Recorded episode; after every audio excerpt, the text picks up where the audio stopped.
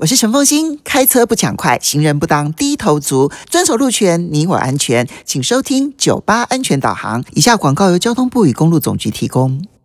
为了保平安，有些人会点光明灯，而为了行车安全，驾驶人则是要开车灯。根据《道路交通安全规则》规定，在晚上行经隧道、遇到下雨天或是浓雾等等视线不良的时候，驾驶人应该开启车灯，除了让自己的行车视线更加的清楚，也能警示其他的用路人。九八安全导航提醒您，在市区行驶或与前车距离不到一百公尺，请使用近光灯；而在郊区或视线不良的地区行驶，您可以使用远光灯。